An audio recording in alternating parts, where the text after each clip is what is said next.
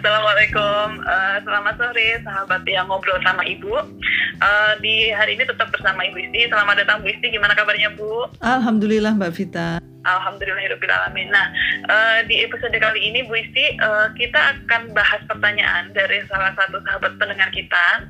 Uh, pertanyaannya adalah uh, bagaimana Bu Isti uh, solusi sebagai kakak atau orang tua uh, dari anak untuk membantu uh, anak kita di rumah yang kesulitan dalam memahami dan mengerjakan tugas-tugas sekolahnya uh, di masa pandemi ini Bu.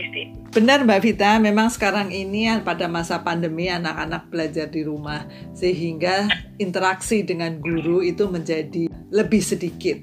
Dan kita sebagai orang tua harus mendampingin pada waktu anak mendapatkan kesulitan dalam mempelajari sesuatu.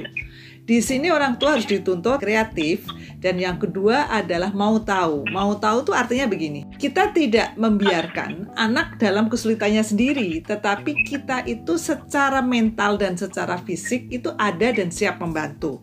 Oleh sebab itu, caranya adalah kita bertanya kepada anak, mana pelajaran adik yang tidak bisa? Coba sini ibu bantu gitu ya. Jadi dari sini anak akan memperlihatkan kepada orang tua bagian pelajaran mana yang dia mengalami kesulitan.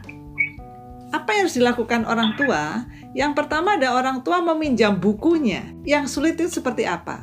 Setelah membaca, Kemudian orang tua mencoba menuntun dan membimbing dengan menggunakan bahasa yang sederhana, bahasa yang dimengerti oleh anak. Atau bisa juga dengan menggunakan alat bantu. Misalnya dengan pelajaran matematika, anak kesulitan dengan pecahan. Orang tua bisa membantu dengan mengambil sepotong kue atau buah-buahan, kemudian dibagi-bagi untuk menjelaskan konsep mengenai pecahan tersebut. Seandainya lagi, kalau ternyata setelah membaca buku, orang tua juga belum paham. Sebenarnya sampai sejauh mana sih yang dibutuhkan anak? Orang tua ya. bisa searching di dalam internet. Kan ada itu aplikasi-aplikasi banyak yang kita ya. bisa mencari penjelasan yang simple buat anak. Misalnya penjelasan buat anak kelas 4 SD, buat kelas 5 SD, itu kan ada contoh-contohnya. Dari sana orang tua juga bisa belajar dan menjelaskan lagi ke anak dengan seperti yang poin satu tadi, dengan bahasa yang sederhana, atau membuat tools atau alat bantu yang mudah dipahami. Yang ketiga ya Mbak Vita ya, itu ada ya. saatnya setelah kita mempelajari dari buku pelajarannya, dari internet, ternyata orang tua itu tidak mengetahui atau belum paham juga. Apa yang harus dilakukan? Ya. Kita harus mengakui secara jujur pada anak. Maaf ya, Bapak dan Ibu ternyata belum mengerti dan belum tahu tentang permasalahan ini. Gimana caranya ya nak ya? Kita menghubungin Pak Guru. Anaknya bilang, iya tapi saya nggak mau ibu aja. Gimana kalau kita berdua? Ibu mendampingin kakak untuk kita bertanya kepada guru. Mari kita melakukan dengan internet supaya bu guru bisa menjelaskan.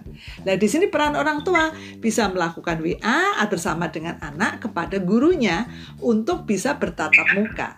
Dan di sini nanti anak dengan didampingin orang tua bisa melakukan interaksi dengan guru dan anak diminta aktif bertanya juga mengenai hal-hal apa yang dia tidak mengerti. Kira-kira demikian Mbak Vita. Jadi ada tiga hal sebenarnya. Yang pertama adalah di sini harus kesiapan orang tua untuk berpikir kreatif dan rasa ingin tahu dengan tadi mempelajari buku-buku pelajarannya, bisa mencari source yang lain dengan internet atau ensiklopedi. Dan yang ketiga adalah mencari orang yang bisa membantu untuk menjelaskan. Jadi di sini ada faktor juga bahwa orang tua juga harus jujur kalau dia juga tidak tahu. Kira-kira demikian Mbak Vita. Baik, terima kasih banyak Bu Isti. Uh, terima kasih juga untuk sahabat pendengar ngobrol sama Ibu di episode kali ini. Uh, jangan sampai ketinggalan di episode podcast berikutnya. Jangan khawatir jika ingin bertanya. Uh, ada kesempatan episode pasti kita akan bahas. Assalamualaikum warahmatullahi wabarakatuh. Waalaikumsalam.